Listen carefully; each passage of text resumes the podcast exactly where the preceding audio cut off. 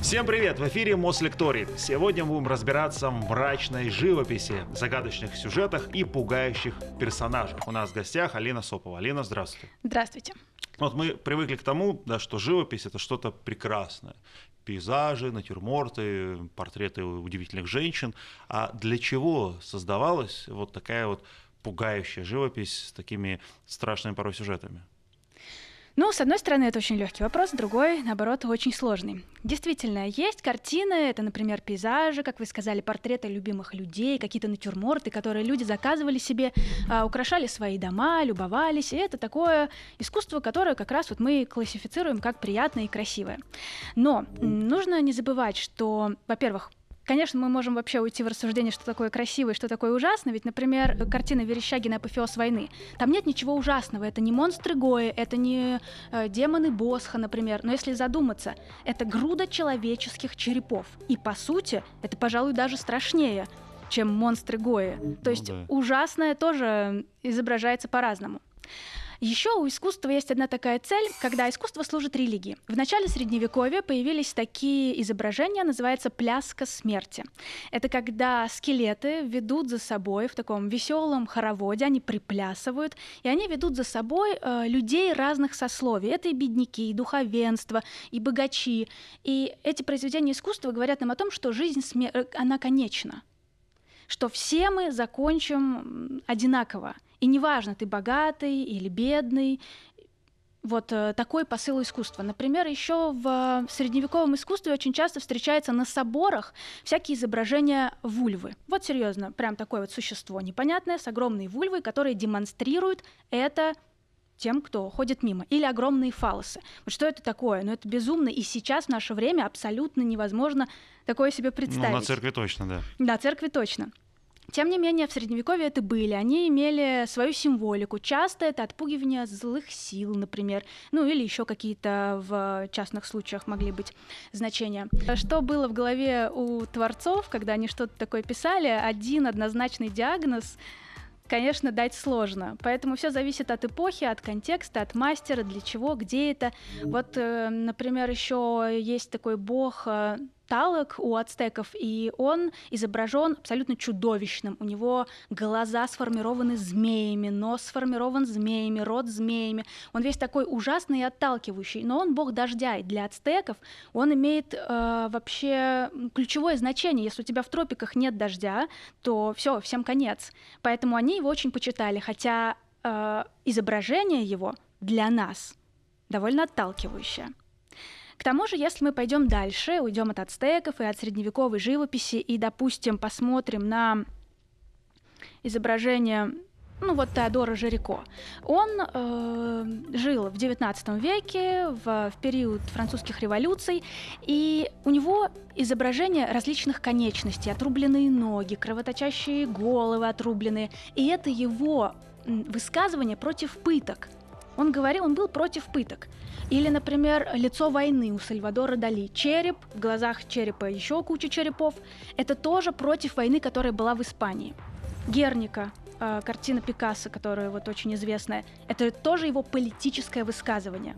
В общем-то, м- что было в головах у художников, возвращаясь к вашему вопросу, это э, сложный вопрос, и всегда какой-то конкретный случай отвечает на него. А можно сказать или выделить эпоху, когда такие произведения были наиболее популярны? Ведь когда-то, например, там была эпоха реалистов, когда-то э, появились другие течения. А вот именно такие мрачные вот, э, сюжеты, когда они обрели наибольшую популярность? Если честно, так сказать сложно. Наверное, наиболее популярны они в «Северном возрождении». Потому что в, в итальянском, вот так сказать, возрождении таких не очень много сюжетов. Их много в двадцатом веке появляется, когда, например, у экспрессионистов. Но у, у экспрессионистов это появляется, потому что время такое. Ну, мы, может быть, попозже еще их затронем. Но в основном, если смотреть на средние века, вот этот вот период, это Северное возрождение, одно из, вот где прям популярнее. И здесь, конечно, самыми яркими, наверное, представителями являются как раз Босх и Брейгель. А вот нам нужно искать в этих картинах у Босха и Брейгеля какие-то тайные смыслы, что у них скрыто, как понять? Или это просто Череп — это череп, змея — это просто вот такая вот э, зверушка. Это же не так? А, нет, конечно, это не так. Средневековое искусство вообще и Северного Возрождения, в частности, оно очень символично. Конечно, рыба может быть рыбой, но если мы говорим о Босхе, скорее всего, все не так просто.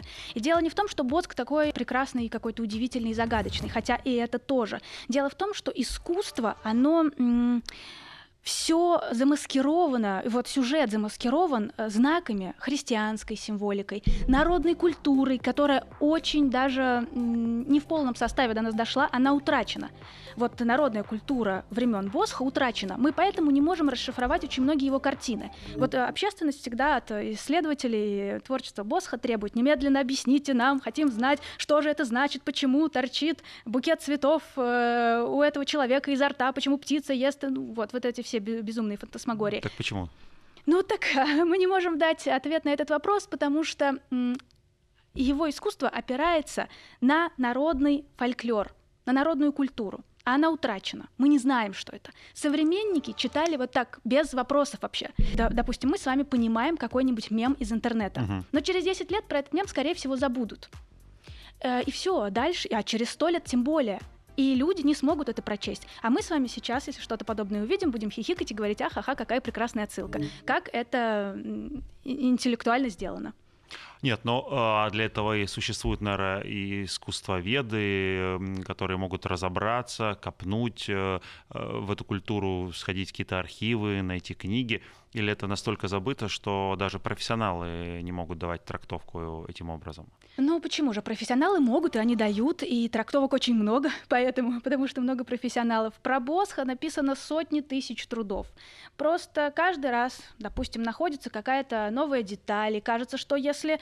ну, допустим, какой-то спорный момент, вот это может означать то, а хотя вот здесь птица, а с птицей может означать другое. Это довольно сложно трактовать, потому что поле для того, чтобы это как-то объяснить, оно огромное, оно широкое. Очень много вариантов. Ну, а какие-то, может быть, самые вот распространенные отсылки, вот о чем они могут говорить, на чем, по крайней мере, сейчас сходится большинство э, исследователей творчества? Давайте посмотрим вообще в целом на сад земных наслаждений. Да? Давайте. Это один из самых известных триптихов Босха. И что нужно сказать? Босх, действительно, он очень религиозен, он католик, он живет во времена, когда начинает развиваться протестантизм. От него остались в основном триптихи, ну, очень много триптихов. Триптих — это уникальное произведение искусства, и читать его нужно как книгу. Мы сначала подходим к триптиху с закрытыми створками, смотрим на него, что здесь изображено. Вот э, в саду земных наслаждений на закрытых створках изображено сотворение мира. Мы видим, что Земля плоская, но она, нахо- она находится в такой вот сфере. И это один из первых пейзажей европейской живописи. Дальше мы с вами видим фигура Бога-творца сверху. И это третий день сотворения мира. На этой земле еще ничего нет. Там только-только начинают прорастать какие-то росточки. Открываем, и мы видим веселую, потрясающую левую створку. Мы читаем слева направо, сверху вниз. И мы смотрим. Это прекрасный сад, все прекра... все восхитительно, все красиво, все весело. И наш взгляд падает на фигуры, когда Бог представляет Адаму Еву. Он так с возбуждением интересно на нее смотрит, она потупила взор. В общем, это момент, когда люди еще в полной идиллии с Богом. Еще ничего не случилось, никакого грехопадения, это самое начало. Но если мы посмотрим с вами наверх, становится вообще ничего не понятно. Какие-то ужасные птицы летят вот такой э, S-образной э, вереницей куда-то вверх. А птицы внизу картины, ну чуть пониже, которые находятся, заходят в скорлупу. Да почему птица заходит в скорлупу? Птицы из скорлупы обычно появляются, но тут они заходят внутрь. Скорлупа — это обычно трактуется как символ того, как бы скорлупа — это ничто. Она, она ничего из себя не представляет, она внутри пустая. Это символ такой иллюзии. Дальше мы смотрим на каких-то невероятных зверушек. А, вот жираф, очень все любят над ним смеяться, но дело в том, что Босх просто не знал, как выглядит жираф, и поэтому у него такой странный жираф. А рядом непонятное, то ли это половинка собаки, то ли это что. Вот, ну, вроде бы это тушканчик, но в принципе, если вы назовете это каким-то другим словом, можно и так. А ниже фонтан. На самом деле это источник веры. И внутри сидит какая-то такая сова загадочная. И мы сразу начинаем потирать руки, потому что что такое сова? Это символ мудрости. Mm. Очень известный символ мудрости. И мы такие, ну, наконец-то, хоть что-то здесь понятно. Это еще из Винни-Пуха, мы знаем. Да, это отлично. Но нет. Во времена Босха это никакой не символ мудрости. Это символ духовной слепоты. Сова — ночная птица, ночь — это плохо, это все греховно, это ересь. Сова здесь снова, ну вот мы понимаем просто, что она говорит нам о чем-то другом. А если мы посмотрим на центральную створку, так она и называется, вся, весь триптих называется «Сад земных наслаждений» по этой центральной створке. Радость жизни. Это же просто какое-то невероятное наслаждение, это праздник. Колорит очень цветной, люди совокупляются, посмотрите, как им всем тут весело. Они скачут на каких-то неведомых зверях. Абсолютно, ну как бы на первый взгляд, очень веселое такое произведение. Ну вот мы смотрим, что это за фонтан. Может быть, это фонтан молодости. Известное в живописи много таких произведений, например, у Лукаса Кранаха-старшего. Когда старушка заходит в фонтан молодости, окунается, плескается и выходит молодой прекрасной девушкой и идет дальше грешить, как положено всем молодым э, э, девушкам в то, в то время. Посмотрите, еще есть один такое озерцо, где тоже девушки, и у них в руках плоды. А плод — это символ греха. А вокруг этих девушек в противоположном вот так направлении, против часовой стрелки, скачет на каких-то безумных зверях толпа мужчин. И вот что они скачут вокруг девушек? А вот опять непонятно, но, возможно, ряд исследователей трактуют это так, что а, они заблуждаются, они идут не к той цели. Все это похоть, это греховно, цель не та, поэтому они кружат, кружат, кружат, и добиться они не смогут этой цели, потому что вообще ну, цель поставлена неверно. Смотрим дальше, пока может быть неубедительно, смотрим еще. Есть парочка в пузыре, которая ну, находится просто в каком-то стеклянном пузыре, и они там любовно так общаются. И такая пословица была: влюбленным все нипочем. Влюбленные все смогут. И вот эта сфера, вот здесь она изображена, но только сфера эта треснула. И, скорее всего, Босх хочет сказать, что вся эта влюбленность, вот все это мимолетно, это скоро лопнет, исчезнет, этого не будет. Об этом же нам намекает следующая фигура, которая тащит огромную раковину. Раковина — это символ эротический. Афродита, богиня Афродиты, появилась из раковины. И вот здесь двое человек просто скрыты к этой раковине, как будто она их поглощает. И оттуда катятся жемчужины. Но жемчуг этот неверный, он цветной. И, возможно, он хочет сказать, что это фальшиво. Фальшиво. Вот эта любовь, страсть, там, фальшиво. И в целом э, все эти... какие-то отдельные группы, которые у нас получаются расшифровать. И, ну, просто, возможно, этой створкой он хочет сказать, что грехи, вся эта похоть, это все ведет не туда. И куда это нас приводит, мы видим в правой створке. Это приводит нас в ад. Здесь от начала до конца полный мрак и ужас. Здесь кошмар, здесь нет, видно, не видно, здесь не видно неба. Здесь все в пожаре, в дыму, э, в каких-то адских невероятных существах. И вот этот человек в центре считается, что это автопортрет Босха. Но интересно, что э, фигура этого человека — это, по сути, трухлявое дерево. И ноги этого трюх, трухлявого существа упираются в лодки. А это нестабильность и, скорее всего, отсылка к алкоголизму. И внутри этого существа, внутри вот этого дерева непонятного, изображена таверна, где выпивают люди. И монашка им там подливает и приносит.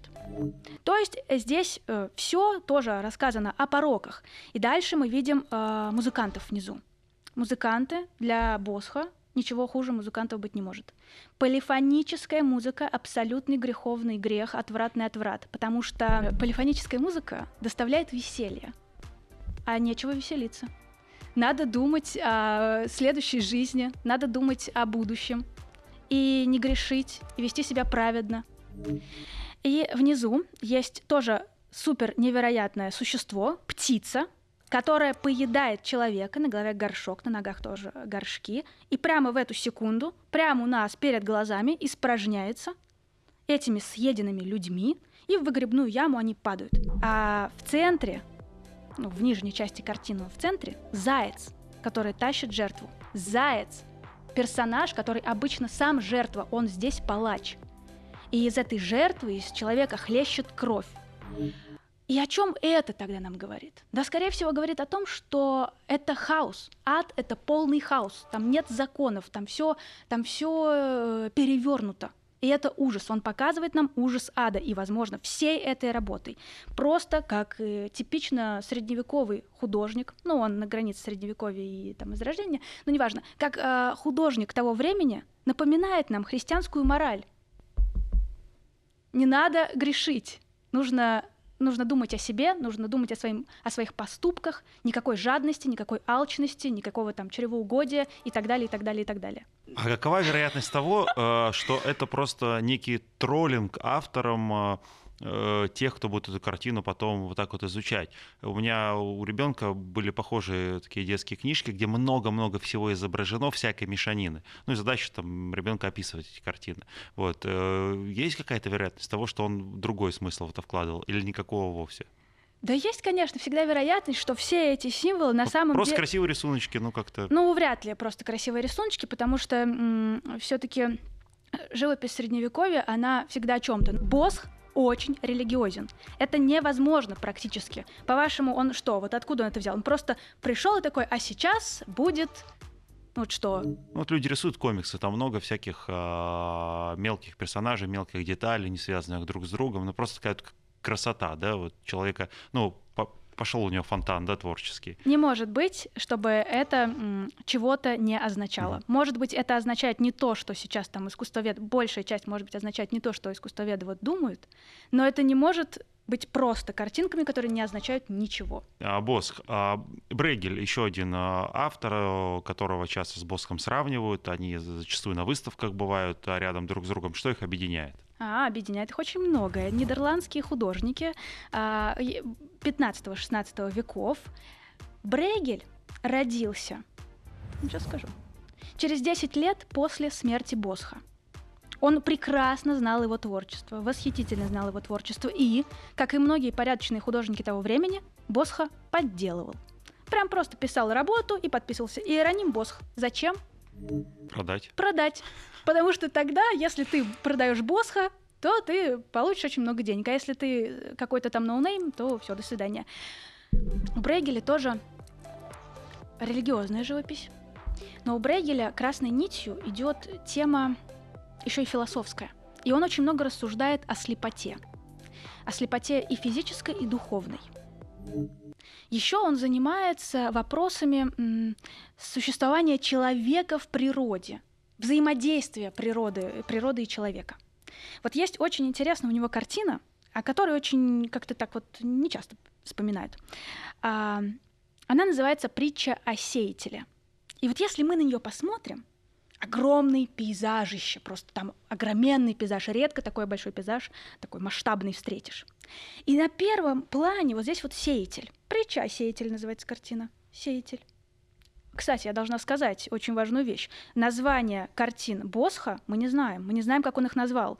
Все то, что сейчас названо, это придумали искусствоведы. Сад земных наслаждений вполне себе мог быть не сад земных наслаждений. Просто это утрачено. Ну так вот, Брейгель. На первом плане вот этот вот сеятель.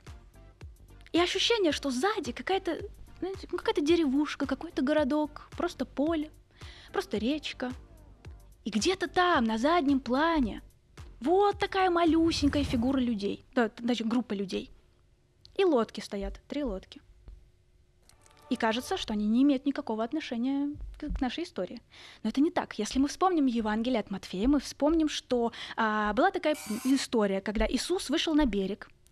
Вокруг него собралась толпа людей, и они начали его там, значит, о чем-то расспрашивать. Он встал в лодку и начал рассказывать разные притчи. И первой притчей была притча о сеятеле.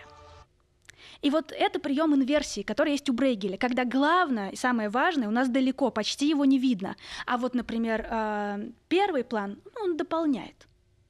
Он дополняет эту историю. И то же самое в «Падении Икара». Вот вы посмотрите на картину «Падение Икара». Да где там Икар? Ни в жизни вы его не увидите. Особенно то, как мы делаем с картинами. Пролетая в музеях мимо, вот с работами Брейгеля так нельзя. Как и с Босхом. А вот, например, допустим, ничего против того, чтобы смотреть вот так, пробегая пейзаж, я не имею. Но это только я. Так вот, в «Падении Икара» Икара не видно. Там огромный горизонт, там корабли уплывают вдаль, там стоит пастух, смотрит загадочно куда-то в небо, э, пахарь пашет, значит, эту свою землю. И где там Икар? Вот такая мелкая. Мелких торчит две ноги из моря и перья. Тогда как э, человеку подготовиться к, к просмотру этих картин, чтобы он получил действительно наслаждение, что-то понял, что выучить всю Библию, да, прочитать ее от корки до корки, и Ветхий Завет, и, и Новый, э, получить диплом по искусствоведению, то есть или, или нет, это не обязательно. Ну, если это такие, если вы хотите какой-то совет по тому, как ну, понимать... Да, ну, вот, да, как-то... ну, наверное, стоит так. Я вообще за то, чтобы всегда брать экскурсовода. Абсолютно бессмысленно идти просто так в музей и смотреть. Если вы подготовились, если вы про эту картину почитали, идите в одиночестве, стойте, изучайте ее. Не пятьсот картин сразу, не весь музей надо бегать. Посмотрите несколько произведений. Особенно такие сложные, вот как, например, Босх, Брейгель, где надо подумать, где надо вглядеться, mm-hmm. чтобы их как-то трактовать. Если нет такого времени, возьмите экскурсовода, походите с экскурсоводом. Если нет такой возможности, хотя бы с аудиогидом. То есть, да, это нужно изучать. К сожалению, вот эта культура, мы ее не так... Мы не учим, не зазубриваем ее со школы, и поэтому мы большинство вещей просто так не понимаем. Но вот у того же самого Брейгеля, знаете ли, есть картины довольно понятные. Например, я вам говорила о том, что у него есть такая тема слепоты. И вот у него есть картина «Притча о слепых», где просто вереница слепых людей друг за другом идет, и первый вот из этой группы падает в болото. И нам не нужно особых знаний, чтобы понять, о чем это. Он говорит о том, что, возможно, мы тоже слепы. Вот они слепцы, они не знают, что они сейчас упадут, они уже падают. Но они пока еще не догадываются. Первая часть уже упала, а вот эти еще не знают. И мы с вами, может быть, тоже так же заблуждаемся в своей жизни. Может быть, мы идем за кем-то, кто на самом деле слеп. И мы тоже, может быть, слепы. А есть ли истории, вот можете ли вспомнить, когда картины с каким-то таким страшным, мистическим, а, а, демоническим содержанием вот, влияли на авторов в момент создания этих полотен? Здесь в первую очередь вспоминается Франциско Гойя, испанский художник. Он начинал с таких, с королевских семей, с напудренных париков, со всей этой роскоши. Но уже даже и в раннем его творчестве мы видим, в серии «Капричес», например, что какие-то проявляются у него непонятные, ужасные, такие вот стр- странненькие существа, назовем это так. Mm-hmm. Ну, это гравюра, это небольшие рисунки, ну ладно, ну с кем не бывает, допустим, «Капричес», ну ничего страшного. А что происходит потом? Испанию оккупируют французы с Наполеоном, начало девятнадцатого века. Меняется власть, они ставят э, себе лояльного правителя, потом возвращается законный король, он начинает репрессии, э, либералов всех убирает, э, всяких э, тех, кто, как он считает, симпатизировали французской власти, тоже начинает, короче, начинаются чистки. И Гойя в этот момент уже стар, ему уже около семидесяти. Он покупает дом на отшибе Мадрида, а сейчас это центр, называется он «Дом глухого». И там запирается. Вообще, живет отшельником. И мы видим, что там все его вот эти маленькие монстрики, все эти его чудовища, они с течением времени в нем выросли. Они выросли, и они выплескиваются на, э, на стены этого дома. И в историю искусств это вошло как черная живопись. Это абсолютно пугающие произведения. Они сейчас находятся все вместе в Прадо, в отдельном зале. А, и, и что там с ним происходит? Сатурн, пожирающий своего сына. Это ужасное существо. У Рубенса есть Сатурн. Э, да беззубый Сатурн. Да не страшно, вообще не страшно. Хоть он там и раздирает тело ребенка, не страшно по сравнению с тем, что делает Гойя. Он делает обезумевшего бога с яростными, невероятными вообще глазами, которые раздирают эту плоть. Хотя по... Э, мифу, собственно, почему Сатурн пожирает своих детей, потому что ему предсказали, что его ребенок очередной свергнет его. А он не хочет, чтобы его никто сверг. Поэтому он пожирает всех своих детей, и мать, жена его, когда уже заколебалась вот этого все терпеть, подсунула однажды камень. Он проглотил камень, а ребенка она спасла и отправила воспитываться, расти его там подальше. Но Гойя здесь этим пренебрегает, потому что ему интересно показать разрывающуюся вот эту кошмар вот этот вот. К слову говоря, все закончилось хорошо, этот мальчик вырос, он победил отца, И все его съеденные братья и сестры вышли, остались живы. Этот мальчик был Зевс, а все его сестры — это всякие там Аид, Посейдон и вот все эти греческие боги. Но кроме Сатурна, который пожирает сына, да, сына, там есть еще очень много страшных шабаш-ведьм. Огромные, жуткие, мерзкие ведьмы готовятся принести в жертву сатане ребенка или Мойры, богини судьбы. Вот он тоже нам говорит о том, что мы э, беспомощны перед этой судьбой, беспомощны. Вы знаете, вот в этом доме глухого, вот эта черная живопись, там просто беспросветный мрак. Там нет ни ангелов, там нет ничего доброго. Там только вот такие подавляющие, ужасные, мрачные вещи. Был ли он сумасшедшим? Непонятно. Может быть, сумасшедшим было время, в котором он жил. И может быть, это все сатира, как вы говорите, когда мы с вами обсуждали Босха. Потому что есть такая версия. Аристократы вешали натюрморты или всякие картины, где изображаются сцены охоты, а он, старый, немощный, больной, у себя изображает Сатурна, поедающего сына. Мы не знаем. Смотрите, известно, что ну, многие художники, они работают с натурщиками, да, пишут, соответственно, своих персонажей. Вот был один художник, который рисовал плачущего мальчика и заставлял своего сына собственного, да, плакать, вот, страдать ради своей работы. Вот. Были ли еще какие-то примеры вот, аналогичные, когда для натуры, для каких-то страшных, злых, таких каверзных сюжетов вот, использовали вот, каких-то подобные истории? Вот эта вот история, о которой да. вы говорите, она очень любопытна. И знаете чем? И она очень показательна. Она будет ответом на ваш вопрос. Mm-hmm. Этот художник, он, кстати, был фашистом, воевал на стороне Муссолини. Потом после войны он переквалифицировался, переехал, изменил себе имя. Это художник абсолютно ни первого, ни второго ряда. Он переехал и начал писать плачущих детей. У него около шестидесяти, по-моему, разных вот этих плачущих детей. И появилась легенда, что действительно он подносил зажигалку к лицу сына, чтобы тот начинал плакать, у того текли слезы, начиналась истерика, но он маленький ребенок, он боится, он боится огня, у него он боялся огня. И однажды якобы мальчик закричал, что «да сгори ты сам в аду». И вот потом мальчик как бы сгорел от пневмонии, можно сказать. В мастерской случился пожар, а потом сам этот художник умер, а после совсем начались невероятные истории о том, как дома, в которых были эти картины, репродукции, просто там полыхал пожар, они сгорали, и только эти картины уцелели. Вот все время в домах находили целыми только эти картины. Потрясающая история, да? Она прям какая-то... Таинственная. Таинственная, очень загадочная, да, киношная. Ну, давайте мы начнем с вами разбираться. Во-первых, действительно, ребенок умер от пневмонии. У нас это абсолютно не точно, что это вообще его ребенок.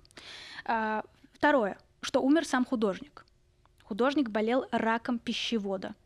То есть тут как бы это не случайная какая-то смерть, когда он бац и умер. Когда мы говорим про то, что в домах были эти картины, вот их находили, все такое. Все это раздула газета «Сан», английская, когда боролась за рейтинги. Они... Это желтая пресса, да? Да, это желтая пресса. Они начали активно продвигать эту историю. Там началось все с того, что пара, у которой сгорел дом, сказали: вот, да, у нас все сгорело, ничего не осталось, у нас вот осталась только вот эта картина не повреждена. А брат, там какой-то родственник, в общем, этой пары говорит, он пожарный. Такой: о, мы все время везде находим эти картины. Класс!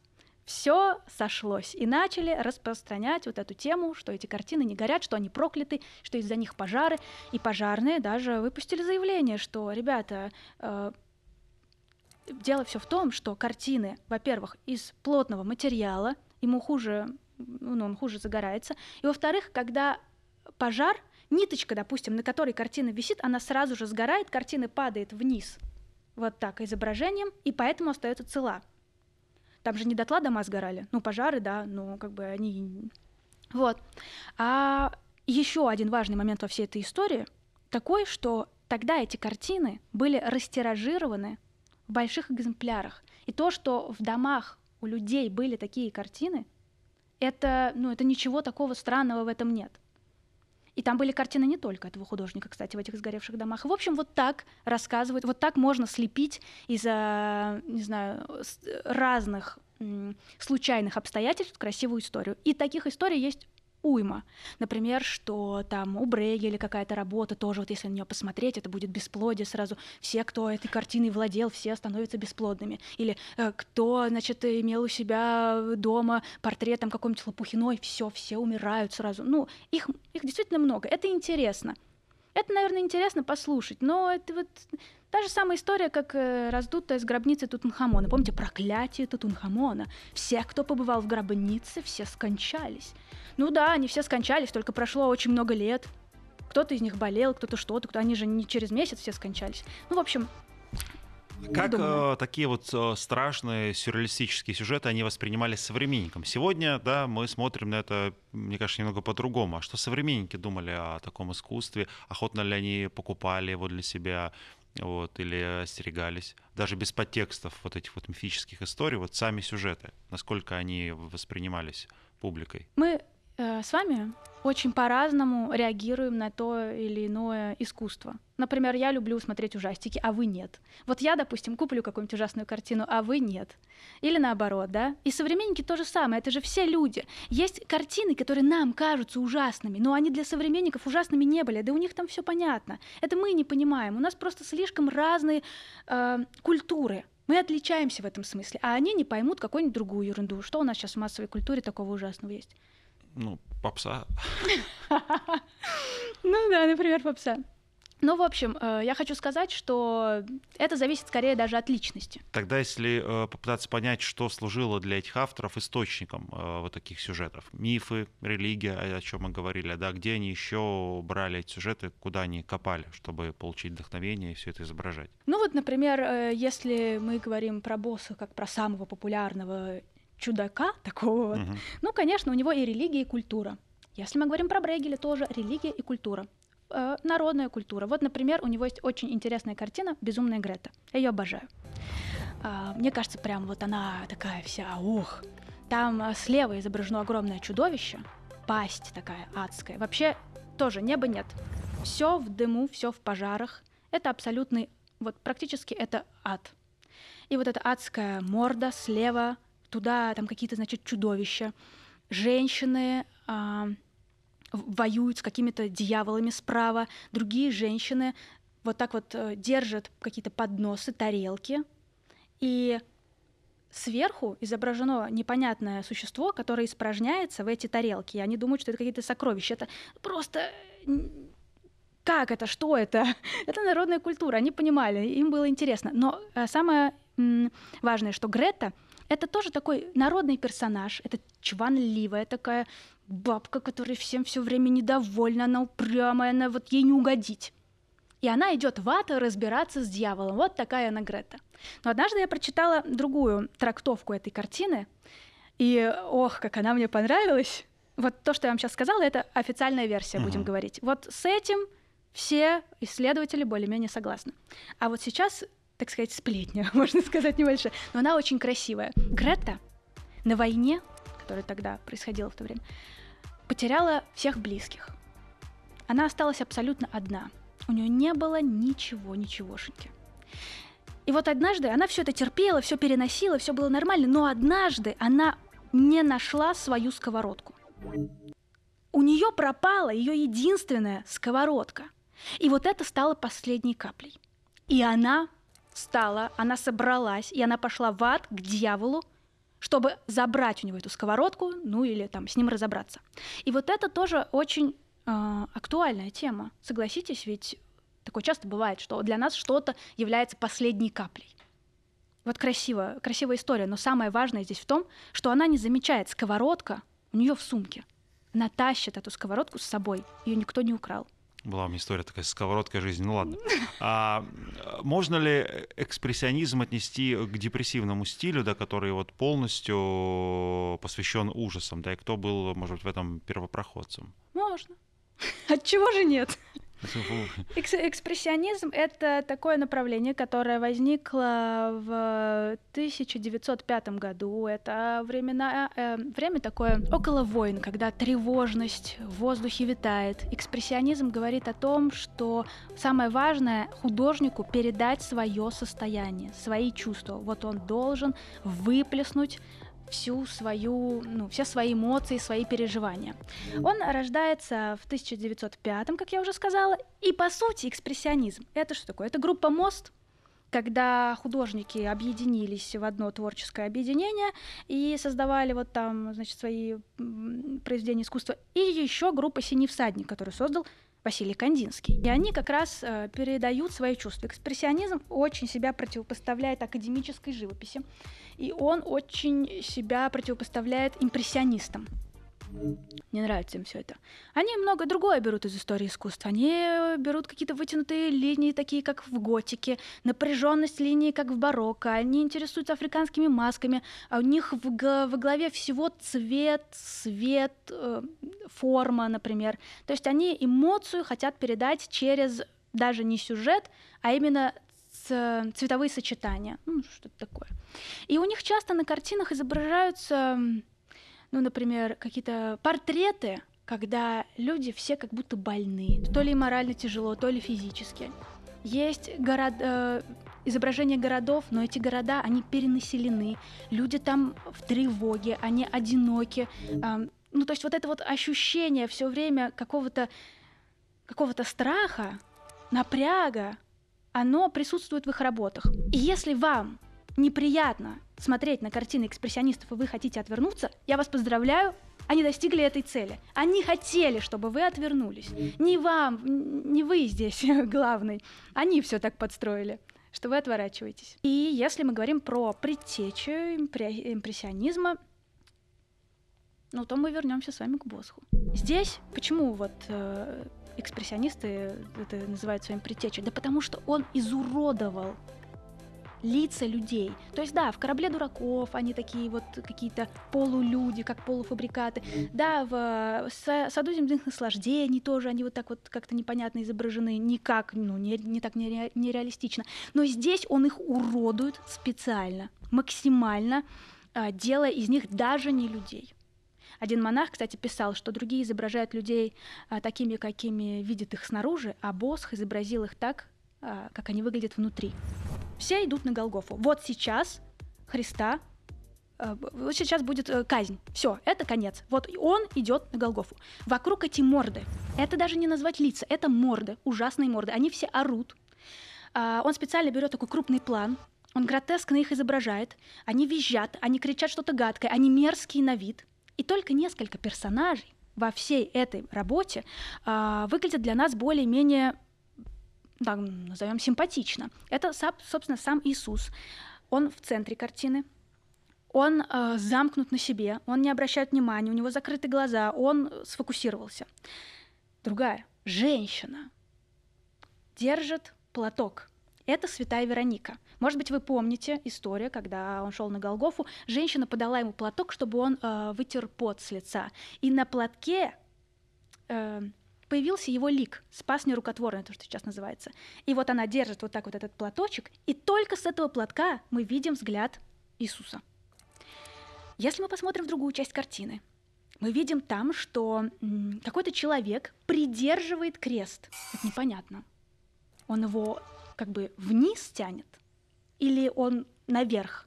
Неясно, держится. Может быть, это... Симон, который, которого как раз попросили стражники помочь, ну, в смысле, попросили, приказали стражники помочь дотащить крест, потому что Иисус уже у него не было сил, просто ему этот человек помог. И дальше есть еще один старец. Он закрыл глаза, тоже такой вот как бы отстраненный немного, по крайней мере, он не орет. Возможно, это Иосиф Аримафейский. Он был членом Синедриона, И он после и тайным учеником Иисуса, что самое важное, и он после смерти, после распятия пришел к Понтию Пилату, который, кстати, и не хотел-то казнить Иисуса. И он пришел к Понтию Пилату и говорит: разреши мне его снять и похоронить. И тот говорит: да, хорошо. И он снял его с креста и похоронил в пещере, которая предназначалась для него самого. Он сам планировал там быть похороненным. И с этим персонажем связана еще одна история, которая там в Библии не, не встречается. Но по легендам именно он собрал кровь Иисуса в чашу. Эту чашу мы сейчас называем чашей Грааля. Но вот вы все-таки спросили у меня про предтечи экспрессионизма. А потом дальше шаги происходят, происходят разные там у Эль Греко, Витоледа, всякие такие вот вещи. Но, пожалуй, наиболее близким к ним был Эдвард Мунк. Хотя он не экспрессионист в прямом смысле слова. Потому что, я вам сказала, экспрессионизм, если четко говорить, возник эта группа МОЗ, тысяча девятьсот пятый год, бла-бла-бла, вот дальше они существовали. Так вот, у Эдварда Мунка вот это тревожное состояние, он был очень болезненным ребенком. Он сказал, что от папы у него была предрасположенность к сумасшествию, там, а от мамы к туберкулезу. Вот он болезненным был с самого начала до самого конца. И казалось бы, вот у него все хорошо, у него проходят выставки, он успешен, у него все получается, ну кроме рук. Как известно, у Мунка абсолютно он не умел рисовать руки, приходил в бешенство, ничего не выходило с руками. Ну ладно. И вот кажется, у него такая хорошая позитивная жизнь, но на фоне этой его позитивной жизни у него умирает сестра, мать, у него все время происходят какие-то э, личные переживания на любовном фронте. И это все на нем отражается, это все очень отражается на его творчестве. И крик — это, конечно, как, наверное, высшая степень вот всего того, что он мог создать.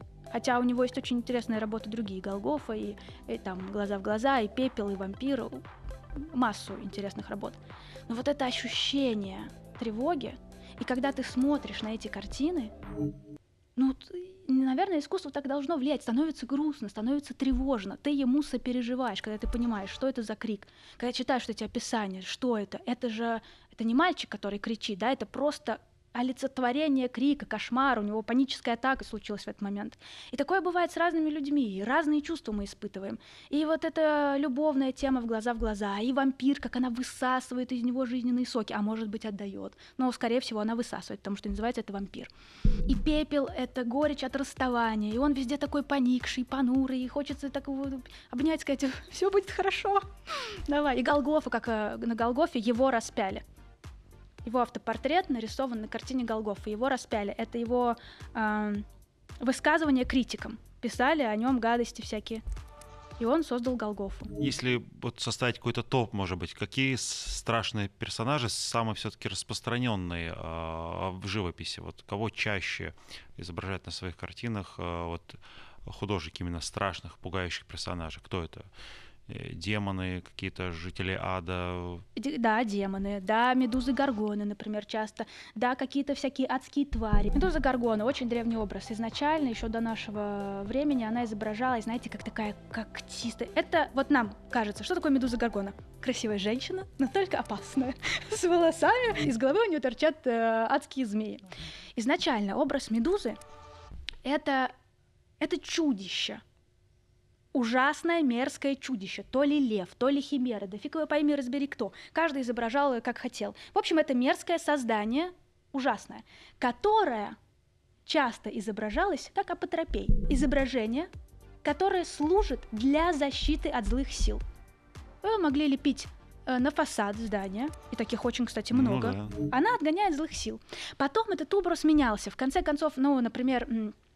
Все дело же в том, что мифология, на которой мы опираемся, она имеет очень разное количество вариантов, вариаций. Вот в этом, в Афинах, например, этот миф так рассказывали, а в Спарте по-другому, а в этом регионе так, а через век там уже все поменялось.